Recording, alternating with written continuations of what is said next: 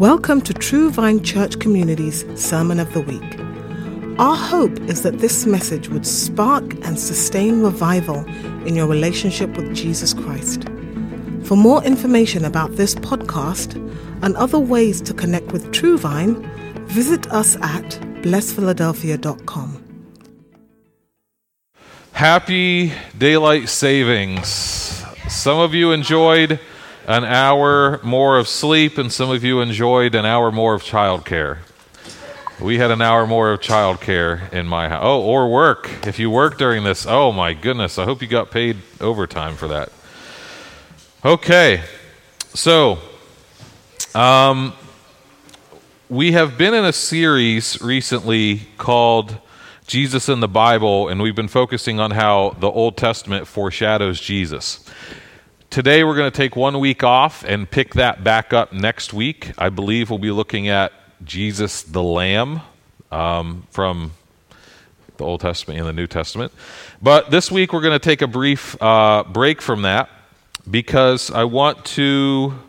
This is, uh, this is me trying to be a pastor. I've been trying for years. I'm, I'm going to figure this out at some point, but I know the time and the place in which we live, and it seems like it would be irresponsible of me to not, from time to time, give some like direct guidance and leadership for how we we are going to live in Philadelphia in 2020.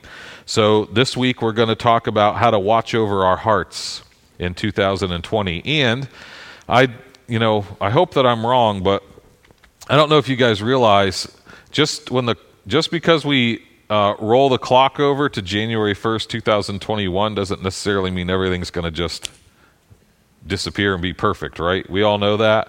I know everyone's like, oh, I can't wait till 2020 is over. Well, uh, I can't wait till there's like, you know, the division and the hatred and the fear in people's heart is over. And I'm not sure that that's going to change on New Year's Eve. So until we take some practical steps to address these issues in our own hearts and in the hearts of others, uh, that's when change is actually going to take place. So I want to pray for us, and then we're going to jump in, okay? All right. Jesus, would you show us how to keep watch over our hearts in, two, in 2020? Um, would you show us how to love you? Would you show us how to love others? Would you help us to understand your word as we look at it this morning? In Jesus' name, amen. Okay, show and tell. This is my compass. Uh, when I was 10 or 12, something like that, my dad showed me or began to show me how to use a compass. We would go into the woods for to hunt. I used to hunt. I owned a gun when I was 12. Um, and so we would go into the woods, and we, he would take his compass. I didn't have a compass at the time, although I, I bought a compass when I moved to Philly because that was before GPSs on phones and things like that. And uh, in fact, it was kind of like the height of MapQuest when you printed out directions. But I had a compass to help me figure out where I was going, and I still use this compass sometimes because I like to go camping or go into the woods. So when my dad taught me how to use a compass, you know, his instructions were along these lines. You want to before you go into the woods, orient yourself. You know, stay, get your compass out, look at it, try to figure out which way is north, which way is south, east, west, all that stuff. And then, whichever direction you head into the woods, you got to come out the opposite. If you go in west, which way do you got to come out? East, right? And you also want to keep your eyes open for landmarks. You know, is there a, is there a big tree that you can remember on your way out? Is there a rock or a stream or, or a farm or something like that that you can look at? So the compass, you know, helps us orient ourselves and like I said, if you go in one direction, you come out the opposite direction, and that's the beauty of a compass. I also later learned how to use things like the sun and the stars to navigate a little bit, um, although I haven't used those in a very long time. I was a Boy Scout uh, for one year, won a trophy, and I was like, I'm going to go out on top. so, uh, the compass, super helpful but a couple years ago, I bought a compass, not this one, and it was broken. It was defective. Do you know how annoying a defective, broken compass is? Because you keep thinking to yourself, okay, I know that New Jersey is over there and it's east, but this thing is saying that's west. Something is off here. And if I follow this thing, I'm going to be totally lost, right? I mean, compasses are really helpful when they work. When they're broken, they aren't helpful. They can also be actually manipulated by magnets.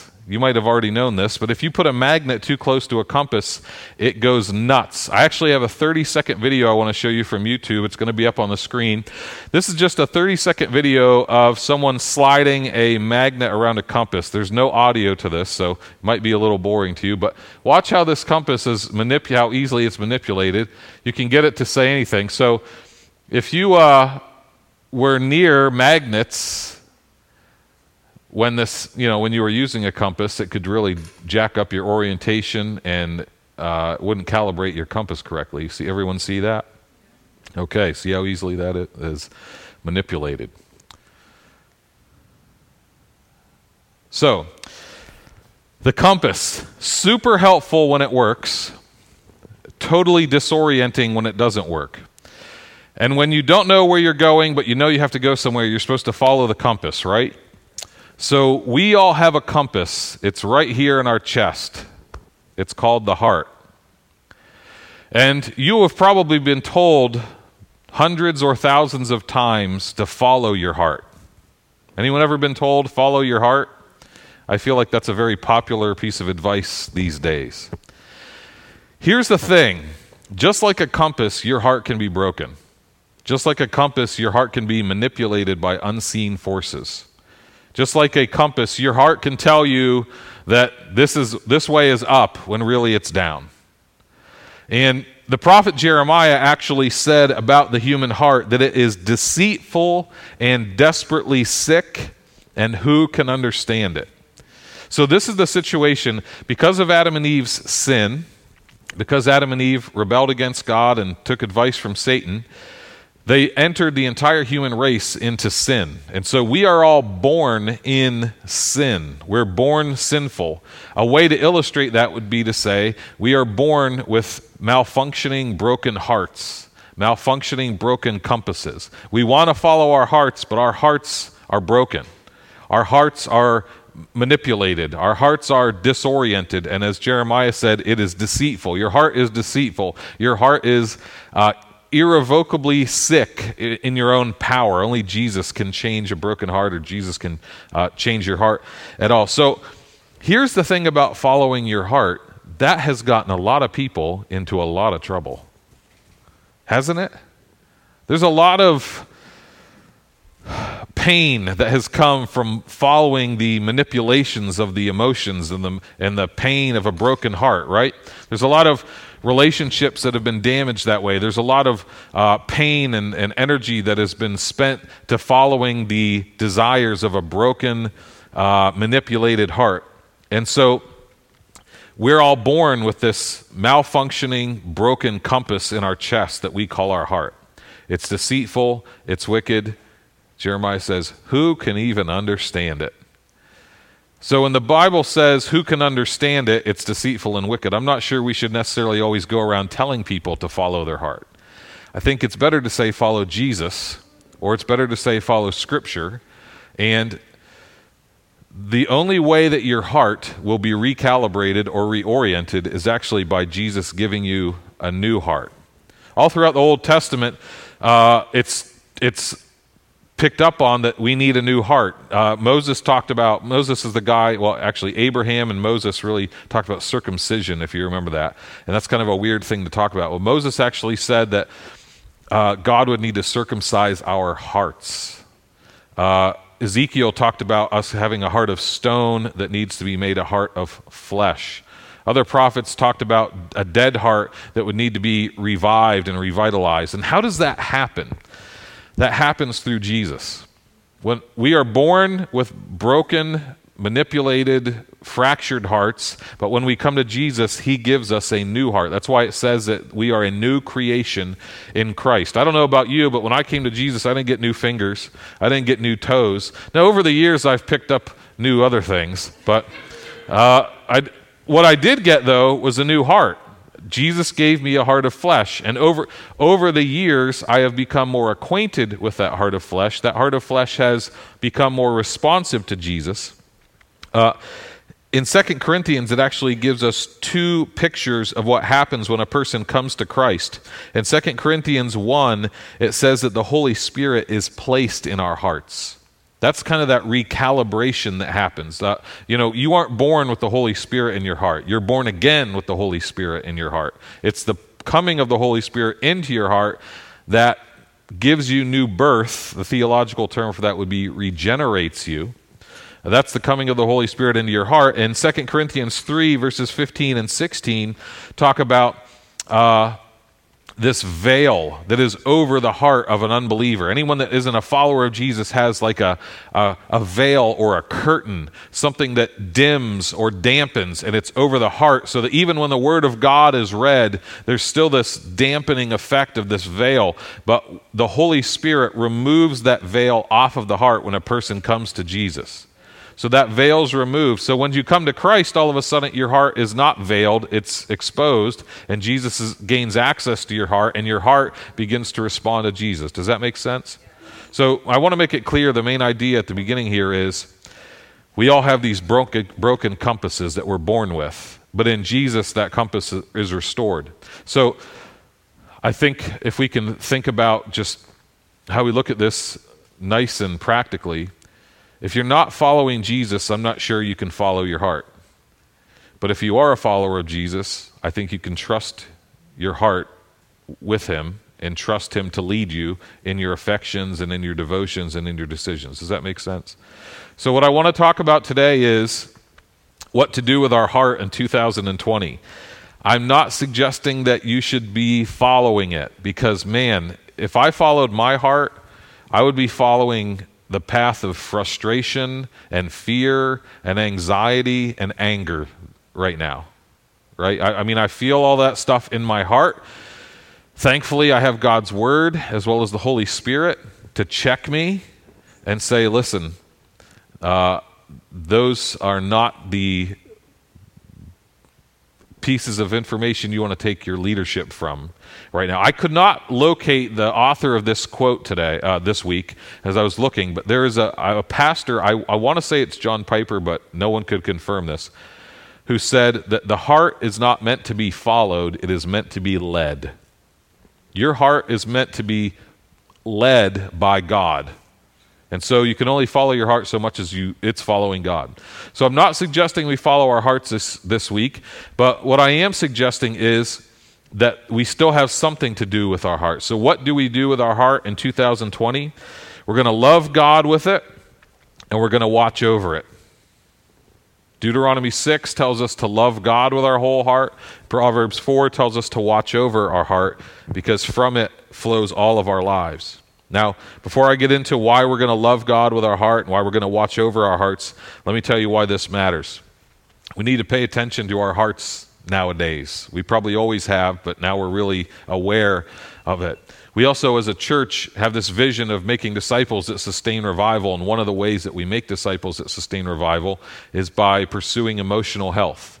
We want to be emotionally healthy because, you know, how many of us have forfeited years of spiritual growth because we had a hissy fit, because we had a breakdown. Because, you know what I mean? Like f- 5, 10, 15 years of faithfully following Jesus, and then something happens and we just have a tantrum. And 15 years of being a good witness at work, 15 years of praying for someone in your family, 15 years of learning the Bible, 15 years of building a ministry, we throw out the window because there was some kind of emotional thing going on in us that we just left unresolved for years and years and years. And something triggered it one day, and we threw everything out the window. And it feels like, in a lot of ways, we got to start over. And we see this frequently when, when church leaders fall into sin there was some sort of underlying emotional issue that was not addressed. And 15, 20, 25, 40 years of faithfulness or supposed faithfulness uh, gets uh, thrown away because of this undealt with issue, unresolved issue. So, if we're going to make disciples that sustain revival, who aren't always up and down and back and forth. We're going to have to deal with emotional health. This week has been a, probably a difficult week for many of you. It was a difficult week for me to live in Philadelphia. Any, anyone have any police helicopters flying over their house? Pretty much all of us, probably, right? as you guys know, uh, uh, a man was shot by the police this week, and um, I know we're still sorting out all the details of that, but people responded to that with looting and violence and all sorts of stuff in the streets. And so there's already the frustration and the trauma of uh, Walter Wallace being shot, but then there's also the frustration of the trauma of the reaction and response to him being shot. And um, I, you know, it's not very often that the National Guard gets called into your city twice in four months. And it shouldn't be very often. It should never happen. But here it's happened to us twice. And I know that that's frustrating. I know uh, I don't like to watch the police report on my phone, uh, but I did this week because I needed to know what's going on in the neighborhood. Um, I, we have security cameras here at the church. I bet probably every 15 minutes I pulled them up. I installed an extra security camera in my house this week. I mean, these are, you know, we're doing these things. I'm not the only one doing these things because we're nervous, because we're upset. We're not, we're not happy with what's going on, right? In addition to the civil unrest, I don't know if it's gotten very much news coverage lately, but there's an election Tuesday. Have you heard about this? Yes, it seems every four years, it feels like every 40 minutes, we elect a president in this country. And so that's coming up Tuesday. And I know you guys all know that there's just a ton of drama leading up to that. And I'm not sure that the drama is going to subside after the election. I'm not even sure we're going to know who the president is on Wednesday morning. It may take some time to sort this all out. Uh, and so uh, I've been stockpiling food Mad Dog 2020. Uh, just, oh, gotta like, I'm gonna get through this one way or the other. Just kidding. But we have this political stuff that's going on. I'm also tired of, I think we're all tired, getting corona fatigue, tired of all the restrictions and the news and the, you know, who knows what's accurate anymore. I don't even know, what, you know, who to, who to trust and who to listen to anymore. I think people are getting tired of that and fatigued by it. And it's, causing many people to be snippy, snippier than normal, Philly. And it's causing people to be snippy. It's causing people to even isolate and insulate and become kind of, kind of like, I don't even want to go out. If I have to go to all this trouble, if I have to do this and do that and jump through these hoops, I just don't even want to go out. And that's hurt. It's hurting people and it's hurting the community. And then finally, just to top it all off, if even if it was a normal year, we're going into the fall, we're going into the winter. Many people struggle with seasonal affective disorder. Um, the, the le- less uh, daylight, less sleep, the cold. You know, I, I still have this uh, primal urge to hibernate. You know, just like eat as much food as I can and go to sleep for three months, uh, like a bear, and you know that affects people. So Man, it feels to me like almost a perfect storm of frustrating circumstances and difficult things, which is why I want to talk today about what to do with our hearts. So, the first thing that we're going to do is look at Deuteronomy chapter 6. Deuteronomy chapter 6, particularly verses 4 and 5, are an ancient Jewish, well, it became an ancient Jewish prayer called the Shema uh, something that Jewish people to this day still recite every morning and every evening before, before bed. It's a very short passage. Deuteronomy chapter 6, verses 4 and 5 say this Hear, O Israel, the Lord is our God, the Lord is one. You shall love the Lord your God with all your heart, with all your soul, and with all your might. Okay, so what are we supposed to do with our hearts right now? The first thing is we're supposed to love God with it. We're supposed to love God with our heart. This is known as the greatest and foremost commandment. When uh, someone asked Jesus, "Well, what is the what's the biggest, most important commandment?" This is what Jesus quoted, going all the way back to Moses in Deuteronomy. Jesus said, "This is the greatest and the foremost commandment." Uh, and essentially, if you can do this, if you can love the God, uh, if you can love God with all of your heart, and with all of your soul and with all of your might. If you can do that, all the other 613 commands come into place. If you can love God with all your heart, you can begin to love your neighbor as yourself. If you can love God with all your heart, you can begin to make sacrifices for God. If you can love God with all of your heart, you begin to develop a prayer life. You begin to enjoy worship. If you can love God with all of your heart, you become generous. You begin to share your faith and share the gospel with other people. So we often back into this commandment, and I've done it myself. What does it mean to be a follower of Jesus? It means, I guess, go to the church, go to church, read the Bible, give money, do all this other stuff. If you do that for 20 years, eventually you'll arrive at love God, which is totally backwards. We, when, we, when we're teaching young followers of Jesus, whether they're chronologically young or just new to the faith, the first thing we should be teaching them is how do you love God? How do you get to the point where both your affection and your devotion is directed toward Yahweh? And then we'll deal with serving in church, reading the Bible, praying, attending meetings, giving. We'll, we'll deal with all that stuff once we've settled the issue of do you love God? So I think that that should be the discipleship plan is how do we establish love for God? Well, one of the things we do is uh, based on 1 John 4:19 says we love God because he loved us. Did you know that a relationship with God was not your idea? It was his idea. He actually initiates this whole process that he's been the one chasing after you. He's been the one trying to get your attention for years. He's been the one who uh, sent Jesus, left the comforts of heaven, suffered on earth, died on your behalf. That was not your idea. You didn't come up with this bright idea one day, pray to God, like, Lord, I was thinking, you know, what if we reconciled? This was God's idea. God says, I'm going to take all the action of reconciliation. All you have to do is respond. I'm going to initiate it. You respond.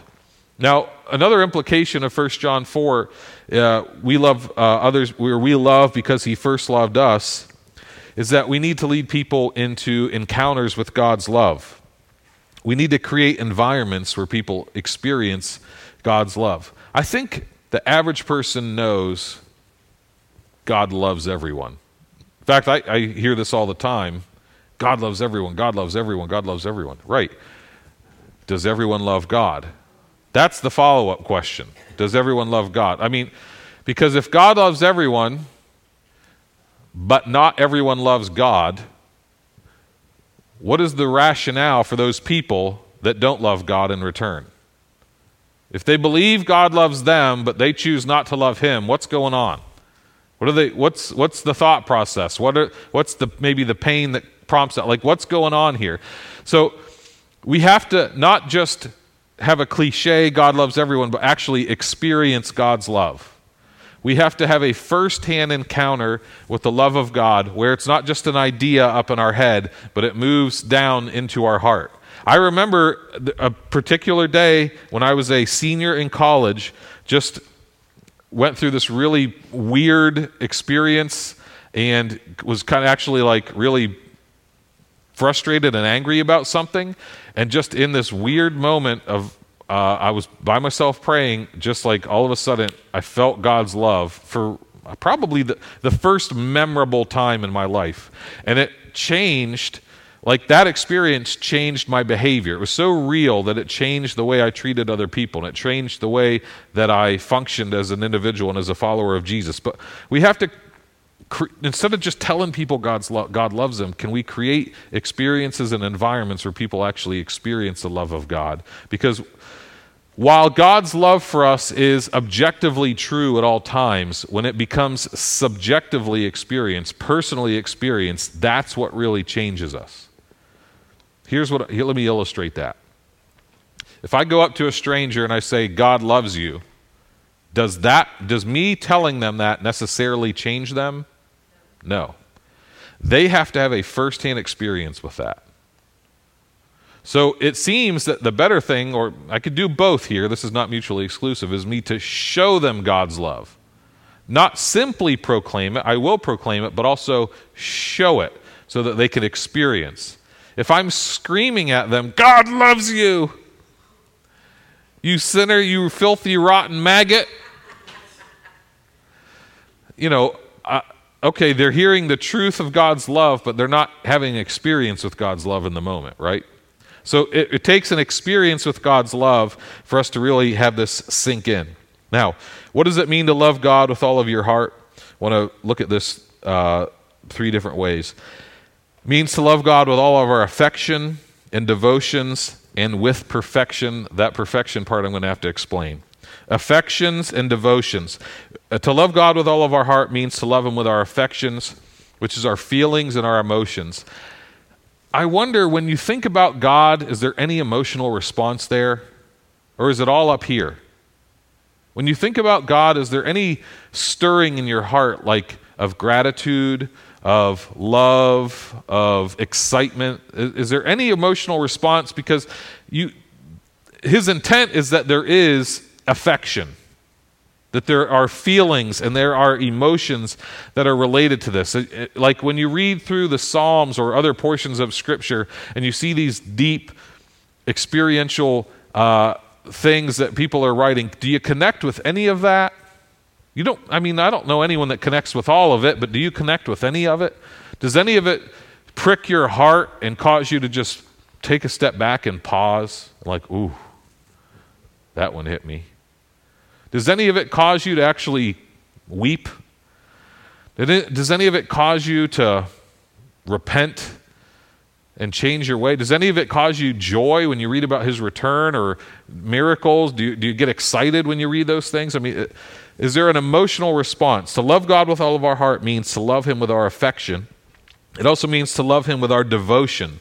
Devotion uh, is referring to our decisions and our commitments.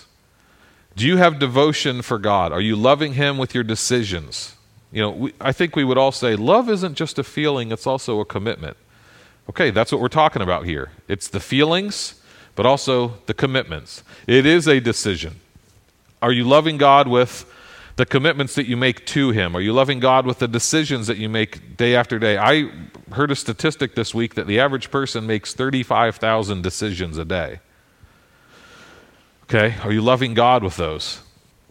When you decide what you're going to do in the morning, when you decide what you're going to watch, when you decide what you're going to think, when you decide what you're going to feel, when you decide what you're going to post, when you decide what you're going to say to someone at work, are you loving with uh, God with those decisions? And are you loving God with the commitments that you make? Finally, we love God with all our heart perfectly. Now, this one I think needs explained because uh, I don't mean perfect in the sense of you never make a mistake. None of us are going to be perfect. I don't, I don't believe that we uh, eradicate all of our sin on this side of G, uh, death. Uh, ultimately, we, we struggle until we die, and then we live with Jesus in heaven. So I don't believe that you're going to eradicate your sin, but I do believe that you can be sanctified and not, just, not experience eradication, but experience habitation, where you're abiding in Jesus, dwelling in Jesus. So when I say perfection, I don't mean you're never going to make a mistake. I don't mean you're never going to do anything wrong. I mean God has all of your heart, like you have perfectly given it to Him. You'll make mistakes, you'll screw up, you'll have bad days. I guarantee it. But have you given God your whole heart? Are you experiencing or practicing wholehearted devotion to God, or are you just giving Him parts of your heart? Are you just giving Him parts of your lives? The NIV Zondervan Study Bible describes loving God with all of our heart this way. It says, What is involved here is not a love that can be reduced to a feeling or a sentiment, but a love for God that commands the entire personality and giving over your entire personality. And personality doesn't just mean like what music you like and you know your favorite color. Your personality is your entire being. All of you are you giving it over to God. So, the first thing we want to do with our hearts in 2020 and 21 and 22 and 23 is to love God with our heart. This is the first and foremost commandment. This is this is what it means to be a follower of Jesus to love God with all of our heart. And then the second command is like it to love our neighbor as ourselves.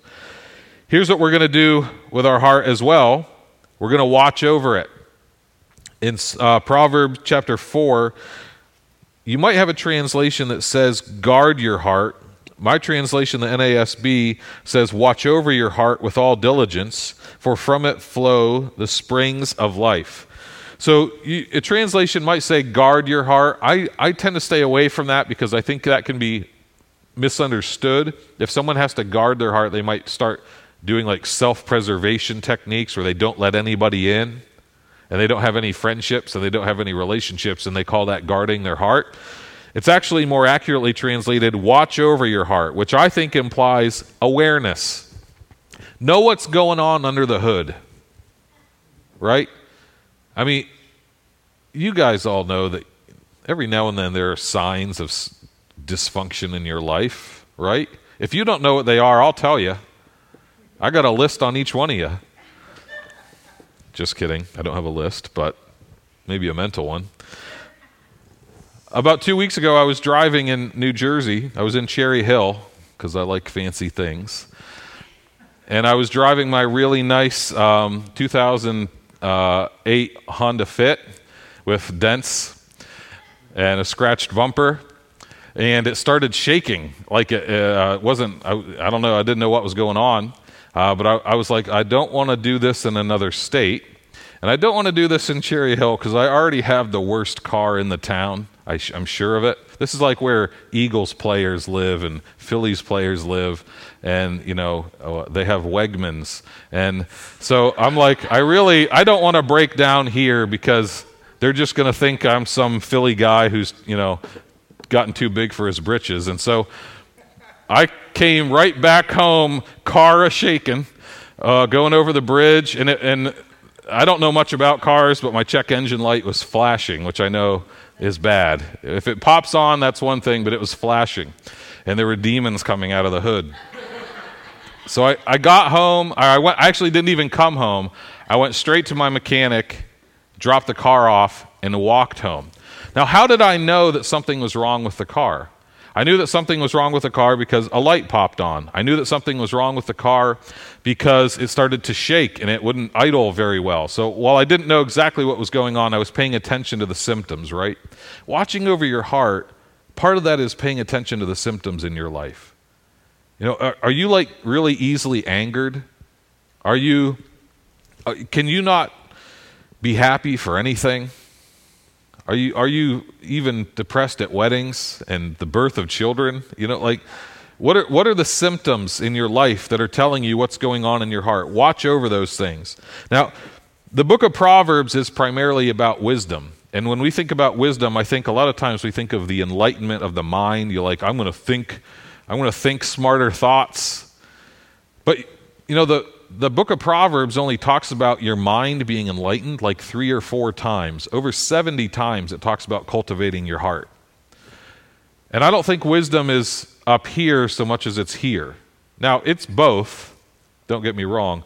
But the way that the book of Proverbs talks about wisdom, it's about cultivating your heart, not necessarily enlightening your mind. It's not necessarily about gaining a bunch of new facts. It's about making sure that your heart is in an emotionally healthy place where you're, you're making wise decisions. Because you know what keeps us from making, when we know what's what, making wise decisions, when our brain says this is what's right, but our heart says, but I want to do this. And your brain's like, yeah, but this is the thing that's going to work. And your heart's like, I don't care if it works, I want this. So what you got to do is deal with your heart so it stops fighting your brain. I said this during our Heart and Mind sermon series several years ago that one of the ways that you can measure emotional health is if your heart and your brain aren't always fighting. When your heart and your brain, your heart and your mind are frequently in agreement, that's a good sign. But when they're often fight, well, I said it three years ago. I hope you all heard it then. Okay, good. So when they're all when they're when they're integrated with one another, that is a good sign of emotional health. But when they're not integrated and they're fighting each other, that's a sign that we got to deal with this uh, with this stuff. And and I don't. Emotional health really isn't even my concern. I just use that term because that's what I think people understand. To me, this is based on 1 Thessalonians 5:23 where the apostle Paul says that Jesus Christ is going to sanctify us body, soul and spirit. So when he talks about sanctifying the soul, that's really what I think this is all about. But when I say soul sanctification, no one Goes right over everyone's head. So I'll just say emotional health because I think everyone's watched a few Dr. Phil episodes and kind of understands the concept. Now, how do we watch over our heart? The book of Proverbs, chapter 4, verse 23 says, Watch over your heart with all diligence, for from it flow the springs of life. But Proverbs 4:23 doesn't tell us how to watch over our heart. It just says that we should. But the rest of the book of Proverbs actually does tell us how to watch over our heart. And I found six different ways. There's probably seven, eight, nine, ten ways that we watch over our heart, but there are six ways just from the book of Proverbs that we watch over our heart that I want to look at really quick before I wrap up. The first is that we fill our heart with God's word. Proverbs 3 1 says, Do not forget my teaching, uh, let your heart keep my commandments. Proverbs 4:21, this is right before we get to watch over your heart. It says, "Do not let my commandments depart from your sight. Keep them in the midst of your heart." So we're to fill our hearts with God's commandment. We do this by meditating on God's word. Meditating on God's word is not the same th- when you think of the word meditate you probably think of sitting you know down like this and om chanting a mantra or something like that the purpose of some people's meditation is to empty their minds. I don't know if they ever fill them back up afterwards. The purpose of biblical meditation is not to empty it's to fill. You're filling your mind you're filling your heart with god's word. Uh, the hebrew word for meditate actually is to like to chew on. And the idea is chewing a cud. Now, I, I don't think we chew cuds, but uh, an animal that would chew a cud chews on something and then stores it away in its cheek or its stomach and then brings it back up later to chew on it again. So that's how you want to treat God's word. You chew on it and then you store it away and then you bring it back up again later to chew on it again. That's how we meditate on God's word for the purpose of being filled, not emptied. If you do that, it will overflow from you. Instead of your anger overflowing, instead of your anxiety overflowing, God's word will begin to overflow. My suggestion, practical application here would be you're filling your eyes and your ears and your heart with something. It may be social media, it may be the news, it probably should be God's word. I know that it's a lot easier to pull up Facebook or Instagram or uh, Twitter than it is to open the Bible. I understand that it's easier, but it's also far less productive. You're being shaped by those things that you put in front of your eyes. So make sure that what you're putting in front of your eyes is godly. And we may all need to take a step back from our use of social media. We may need to take a step back from how much news we watch. I think you should know the news. I just don't think there's ever been a time in human history where we needed 24 hours a day of it. I think we did okay with smaller quantities in the past. And so, less, you know, I, am not t- going to say this much is appropriate, but, but if it's having a negative impact on you, it's too much and also choosing your sources. So, filling our hearts with God's word is one of the ways we watch over it. Secondly, we trust God and we do not participate in anxiety. Proverbs 12 25 says that an anxious heart weighs a person down. When a person feels anxious, it's almost like they gain 50 pounds. It just it makes them heavy. It sucks the energy from them. It makes everything that they do take more energy and sap the power out of them so that they end up tired and exhausted at the end of a long anxious day. But Proverbs 3 5 says that we should trust in the Lord. So rather than letting anxiety be like the the temperature that your heart is set at, we want to get rid of anxiety. Understand that there's no biblical precedent for a for a person to be anxious in Jesus. The Bible says you're allowed to be angry as long as you don't sin. The Bible says that you can have fear as long as it's directed toward God. There's nowhere where it says anxiety is acceptable, which I'm probably going to step on some toes here, but that leads me to believe anxiety is not just an emotion, it's a sin. We're told not to participate in it. We're told not to have it. Now, I understand that there are other causes of anxiety that might require some medical intervention, and I get that.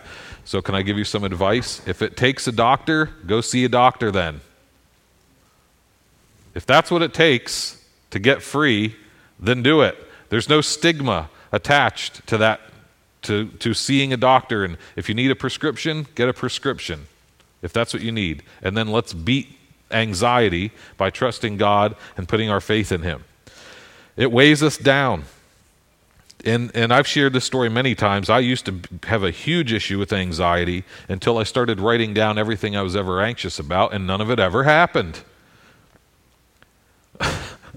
if I have this, I used to have, I don't have it so much anymore, though it does pop back up every now and then. I just always figured whatever happened, I was going to be homeless. You know, oh, Kendra went over the data on the cell phone bill. This is $20 higher. I'm not going to be able to pay the mortgage. And even though we've made every payment, they're probably going to put us on the street. I'm going to have three kids and a wife on the street because we had to watch a YouTube video while roaming.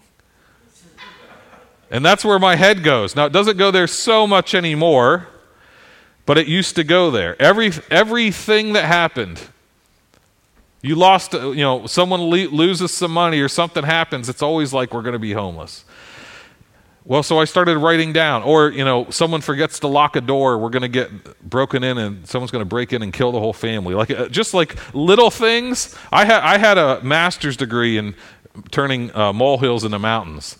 You know, just like I, I could be upset about everything, and I just figured, you know, if you left the door unlocked, you must might as well go ahead and kill us yourself. You obviously want us to all die.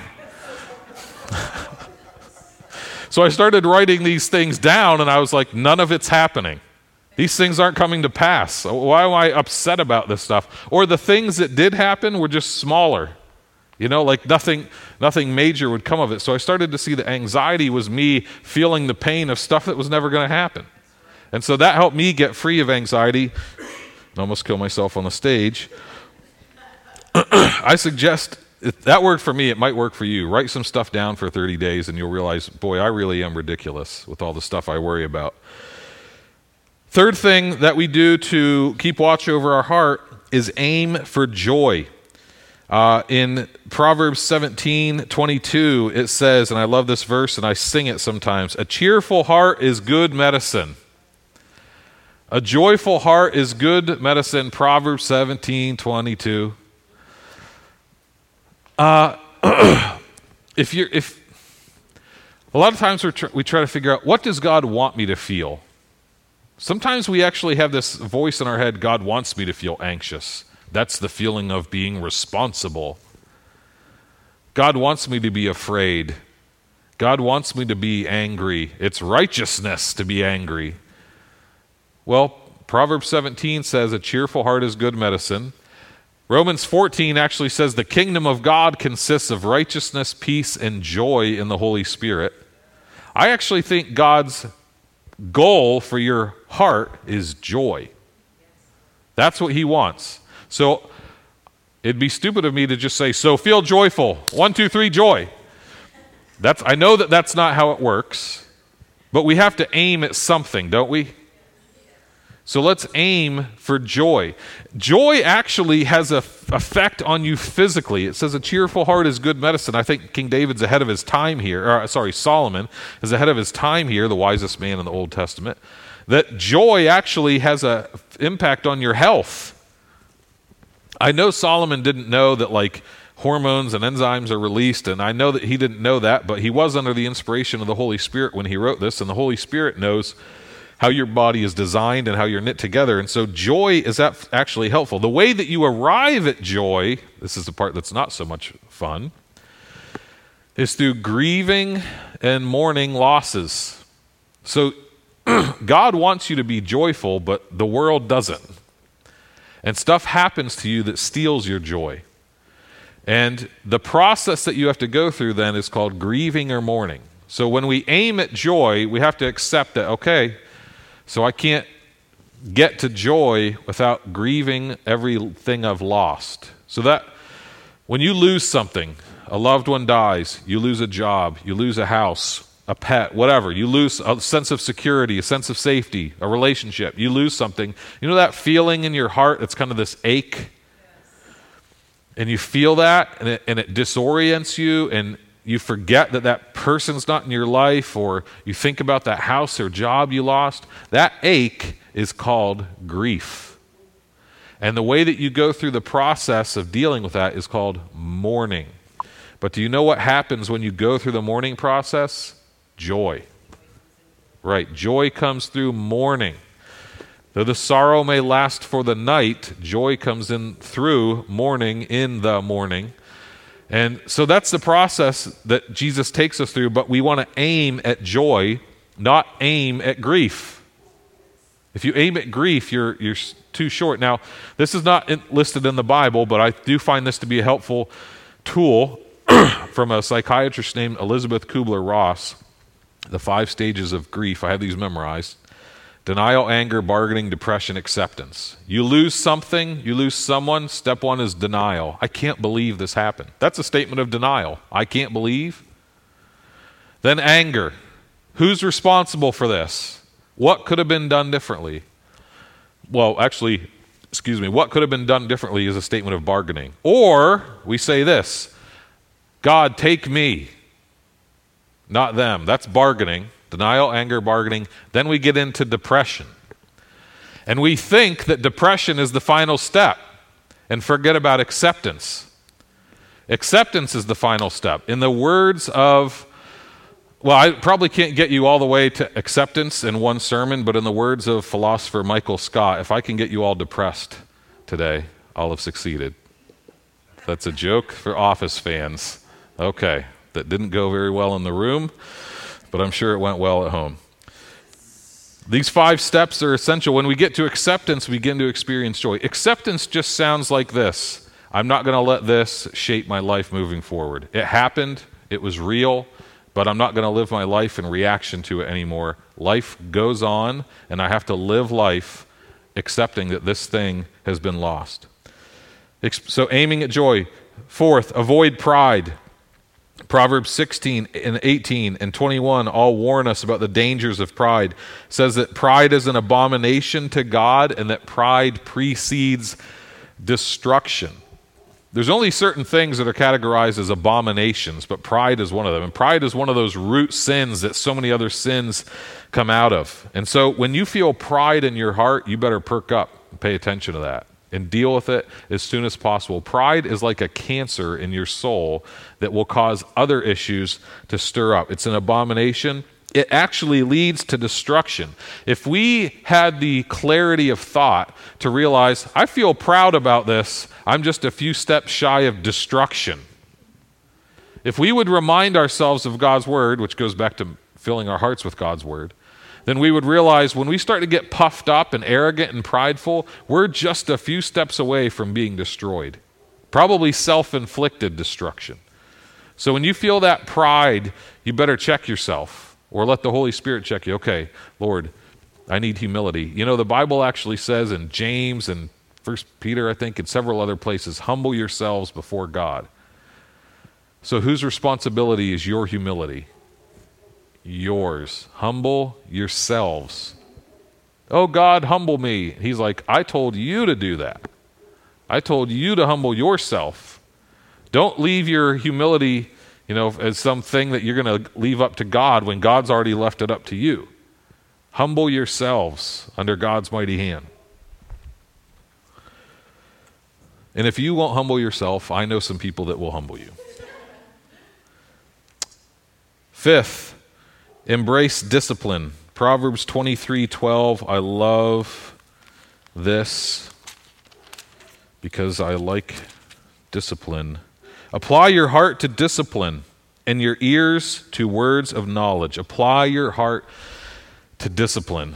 So discipline does not mean spanking, yelling, you're grounded, you don't get dessert. Discipline is making a disciple. That's what the word disciple comes from. Discipline is the result of vision in a person's life.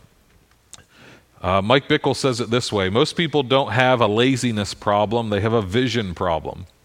Because they don't have vision, they live undisciplined lives where they don't make the hard choices, they don't practice self restraint, they don't uh, invest in the future even if it costs them something in the present if there's no vision, so we, we think that undisciplined people often we think that they're lazy. They're not. They're probably not lazy. I mean, maybe they are lazy. There, are, there is a real thing as laziness, but let's give people the benefit of the doubt. It's not a laziness issue. It's a vision issue. I don't know. Why would I save up for the future? Why would I sacrifice today for a better tomorrow when I don't expect there to be a tomorrow? You know, why would I make a, a wise decision now if I have no vision for the future? So, discipline requires focus. Discipline, one of the expressions of it or manifestations of discipline, is to establish rhythms and practices based around personal values. To live a disciplined life looks like establishing some rhythm. And I would also say, if I can be very, very practical, right now, we all could benefit from a little rhythm. Because the world is chaotic right now, and there's very little rhythm and routine to the world. As we go into these dark winter months, can I encourage you to establish some rhythm based around personal values? So, I'll give you an example. I have three core values. I know this sounds really nerdy that I pray through and talk about on a regular basis intimacy with God, Christ centered family, and effective ministry. I need to establish rhythms around those three values. So, intimacy with God, a rhythm centered around intimacy with God would mean I'm going to spend time with God every day. I want to establish a rhythm that permits me to do that. So, it might mean I don't get to do other things, right? I have a personal value of Christ centered family, which means I need to establish a rhythm of being with my kids. So, there's a particular time of the day that I need to be done with work. And when I go home, work is done, right? I'm establishing a rhythm because I want a Christ centered family. I value effective ministry. So I need to establish a rhythm that allows me to uh, be effective in the ministry that I perform. You know, and so I have a really, I don't know, pretty regimented week uh, how I work on my sermon, and there's a rhythm to that. Now, rhythm works for me. I got you guys all know I'm rhythmic. Like I have rhythm. You understand that naturally. Um, so it's just you have to establish those things. Now, your rhythm doesn't have to look like other people's, but it should be based around some core values that you've derived from the Bible. If you value prayer, you need to establish a rhythm for prayer. If you value generosity and giving, if you value evangelism, if you value your spouse, if you value, you know, these things, establish rhythms that allow you to participate in those things to the best of your ability. So that's embracing discipline. The establishment of rhythms is embracing discipline. Finally, how do we guard our heart or watch over our heart? We practice contentment. Just a few verses later, Proverbs 23 17. Do not let your heart envy sinners, but live in the fear of the Lord always. Practice contentment. In order to practice contentment, in order to, in order to make sure your heart isn't envying sinners, you can't always be watching what they get. Because then you think, well, I could get that. Especially, I mean, this week was almost a perfect example of that. Just bust into a store and take what you want. I mean, the, the, the spirit behind that kind of behavior uh, violates this passage the envy of sinners, you know, and the envy of sinful gain. And so the answer to that is contentment. And so rather than envying, we are grateful and content with what God has given us. Lord, I'm grateful for what you've given, the, the place that I live, the income that I do have. Even if I could use more, I'm grateful for what I have. Uh, the health that I have, even though my health might not be perfect, the health, I'm, I am alive, I am above ground. And so practicing contentment and gratitude. An expression of contentment that would be helpful over these next few months is rest or Sabbath.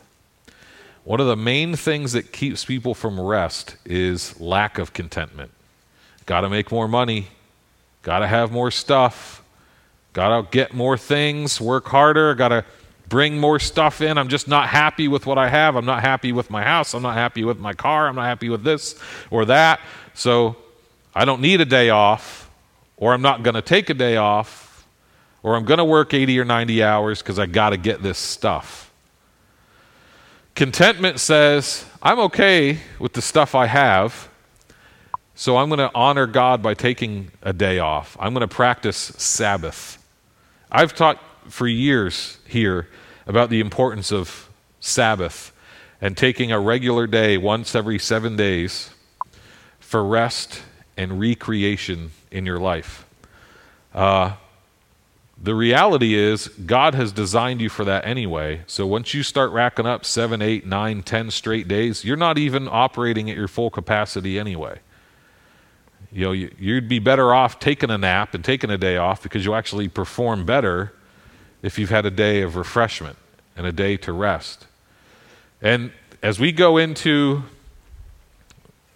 I feel like we're going into an, another next chapter here. As we go into this next chapter, I think this is going to be vitally important for many of us. And that day of rest is probably means a day of potentially no news, no social media, just unplug from all of it for a day. Listen, the world's going to keep going without you. It, you don't, it, you're not required to make the world work. In fact, the world seems to have gotten worse since most of us came around. So you can take that day to unplug, connect with God. It's good for your soul, and it helps you watch over your heart. I've taken, this is just a personal thing, I don't know why. I've taken to my, on my day off, I just want to sit in a dark room for a couple hours. I pull, I'm like a, turning into a vampire, I think. I pull the shades. I just want to sit in the dark for a few hours, you know, while my kids are doing school at home, so it's nice and peaceful. But I'm not suggesting you need to do that, but like whatever helps you recuperate from the week, do that. So that's how we can watch over our heart. Fill it with God's word, trust God, experience joy, aim, uh, sorry, aim at joy, avoid pride, embrace discipline, be content. And then there is this one final practice we're going to do today, which is to take communion. Because there's an important aspect of communion where we are told to examine ourselves. It's actually Jesus' not only permission, but command to begin this process of watching over our heart. On your way in today, you likely received uh, communion elements. If you did not receive one and you need one, could you raise your hand and Anna will distribute those? If you need a communion cup, raise your hand. So, we're going to read our communion uh, declaration that we read as a church. First, I want to ask go ahead and open up your communion elements. We are becoming professionals at this now. The wafer represents Jesus' body, which was broken for us. The cup represents Jesus' blood of the covenant, new covenant, that was shed for us. Now, as a congregation, we like to read a declaration that's very, very tightly based on 1 Corinthians 11, which is where Paul gives kind of the premier instruction on communion in the New Testament. We're going to read this together and then we're going to take communion. But before we take it, there's going to be a time for examination. Okay? So, would you mind? Uh, well, you can stay seated because we're going to take some time. I want you to be comfortable. Let's read this together from the screen before we take communion.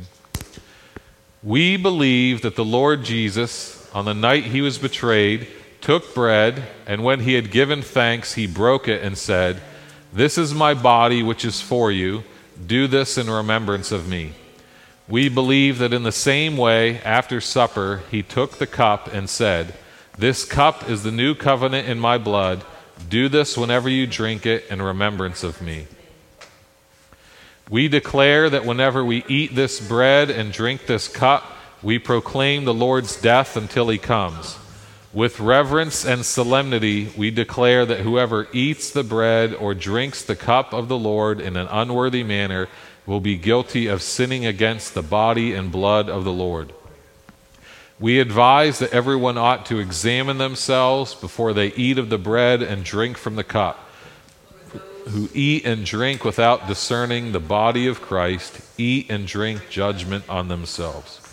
So the team's going to lead us in a moment but before you take the bread and the cup, examine yourselves. Even ask Jesus, Lord, show me my heart. I, I want to watch over my heart. What's the stuff that I need to bring up to the surface for you to deal with today? Once you've done that, you are free to take the elements as you're prepared at your, uh, at your prepar- preparation. Jesus, we bless these elements. We know that they are a means of grace to us that we can encounter you and experience you in a real way. I pray that you would use communion as a way to watch over our hearts and examine us in Jesus' name.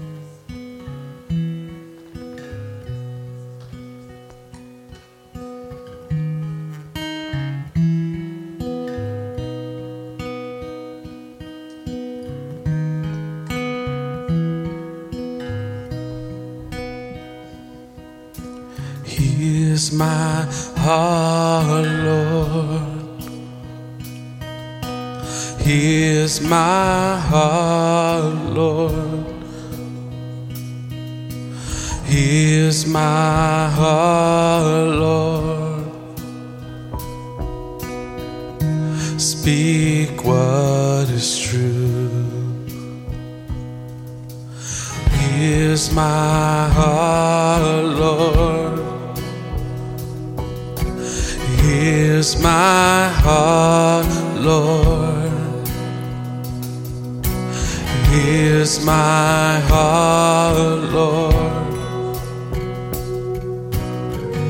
Speak what is true. Cause I am found, I am yours, I am loved, I'm made pure, I have life, I can breathe. I am healed. I am free. Cause you are strong. You are sure. You are light. You endure. You are good.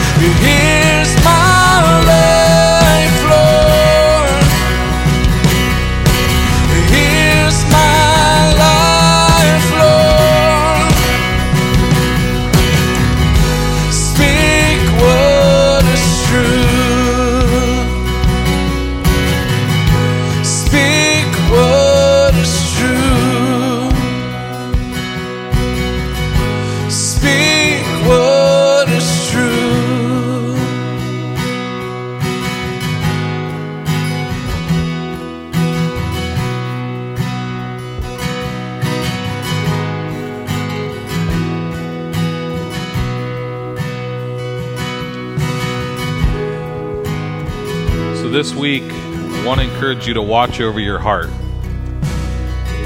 As you see stuff in the local news, pay attention to how your heart responds to that.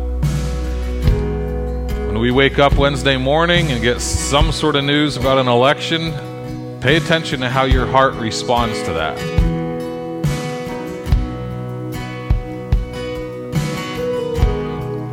And don't let your heart be troubled. When God shows you your heart, bring those things to Him and ask Him to recalibrate.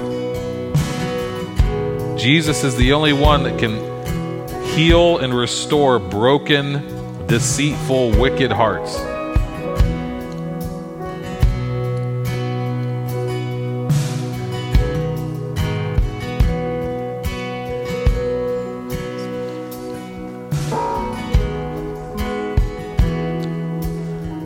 Is the last thing I'll say.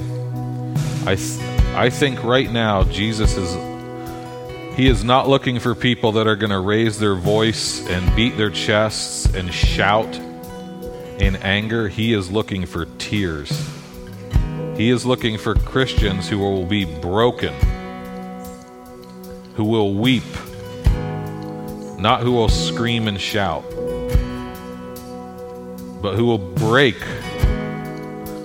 over everything that's going on. So, Jesus, I ask that we would be those people, the ones that line up with your heart, the ones that can, Lord, what I wouldn't give to see a candidate cry, what I wouldn't give to see a mayor cry.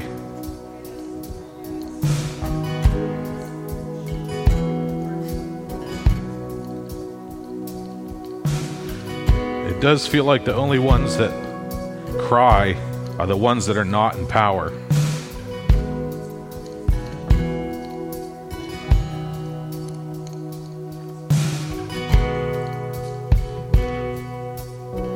So, Lord, we want to align with that. We want to be where your heart is on this. I pray that in Jesus' name. Amen. Thank you for joining us today. Feel free to stick around and say hello. See you next week.